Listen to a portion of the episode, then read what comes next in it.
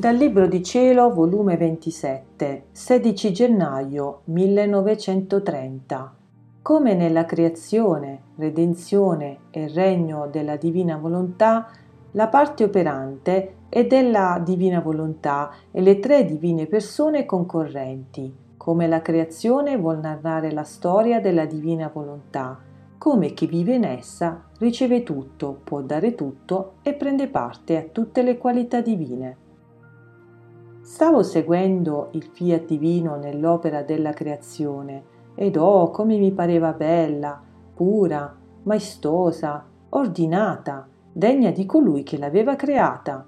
Ogni cosa creata mi sembrava che teneva da dirmi la sua piccola storia, che racchiudeva di quel fiat che l'aveva data la vita e che uscendola alla luce del giorno doveva narrare per far conoscere ciò che sapeva della divina volontà ed unite insieme dovevano narrare la lunga storia di quel fiat che non solo le aveva create, ma conservandole le loro dava il compito di narrare la sua lunga storia, dando a ciascuna cosa creata una lezione da narrare alle creature per far conoscere quella divina volontà che le aveva create ma mentre la mia povera mente si perdeva nel guardare la creazione e voleva ascoltare le tante belle lezioni che voleva farmi ciascuna cosa creata sul fiat divino, il mio dolce Gesù, uscendo da dentro il mio interno, mi ha detto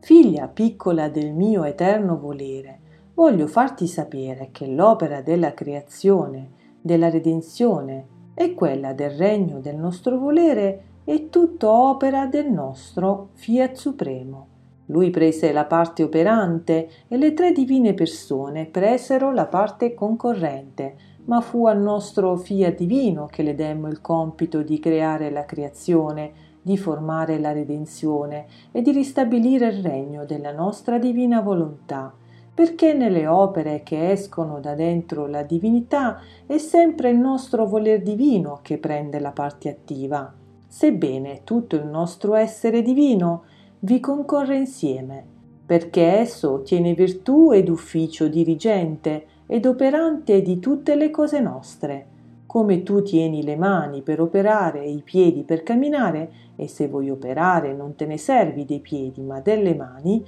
sebbene tutto il tuo essere concorrente all'opera che vuoi fare, così è del nostro essere divino. Non vi è parte di noi che non vi concorre, ma la nostra volontà divina prende la parte dirigente ed operante, molto più che essa tiene la sua sede nella divinità, la sua vita scorre nel nostro seno divino, è vita nostra, e mentre esce dal nostro seno divino, e cioè esce e resta, porta fuori di noi la virtù creatrice di ciò che vuol fare, dirigere e conservare. Ora, come tu vedi, tutto è opera del nostro fiat divino e perciò tutte le cose create stanno come tanti figli che vogliono dire la storia della sua mamma, perché sentendo la sua vita in essi e conoscendo l'origine da donde vengono, sentono il bisogno di dire ciascuna chi è la mamma sua, quanto è buona, come è bella e come loro sono felici e belli perché partoriti da una tal madre. Oh, se le creature possedessero come vita la mia divina volontà, conoscerebbero tante belle cose di essa e conoscerla e non parlarne gli riuscirebbe impossibile. Quindi non farebbero altro che parlarne di essa, amarla e mettervi la vita per non perderla. Poi ha soggiunto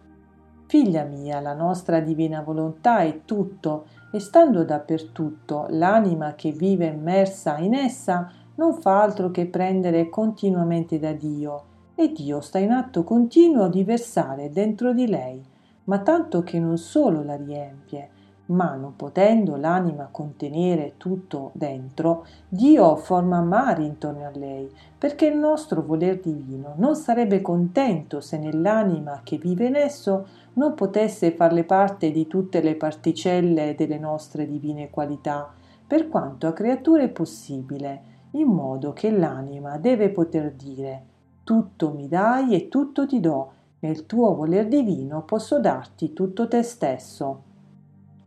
Ecco perciò che chi vive nel nostro fiat è la nostra inseparabile, la sua piccolezza ce la sentiamo scorrere nella nostra potenza e si riempie di potenza nostra per quanto più ne può ed onora la nostra potenza perché la mette in condizioni di comunicarsi alla creatura. Ce la sentiamo scorrere nella nostra bellezza e si riempie di bellezza, nel nostro amore e si riempie del nostro amore nella nostra santità e resta riempita di essa, ma mentre resta riempita ci onora perché ci mette in condizioni di abbellirla con la nostra bellezza divina, di riempirla col nostro amore, di suggellare la nostra santità in modo di mettere in attitudine tutte le nostre qualità divine. In una parola, ci mette in condizione d'operare e darci da fare per comunicarci a lei, perché non ci conviene tenerla nella nostra divina volontà dissimile da noi.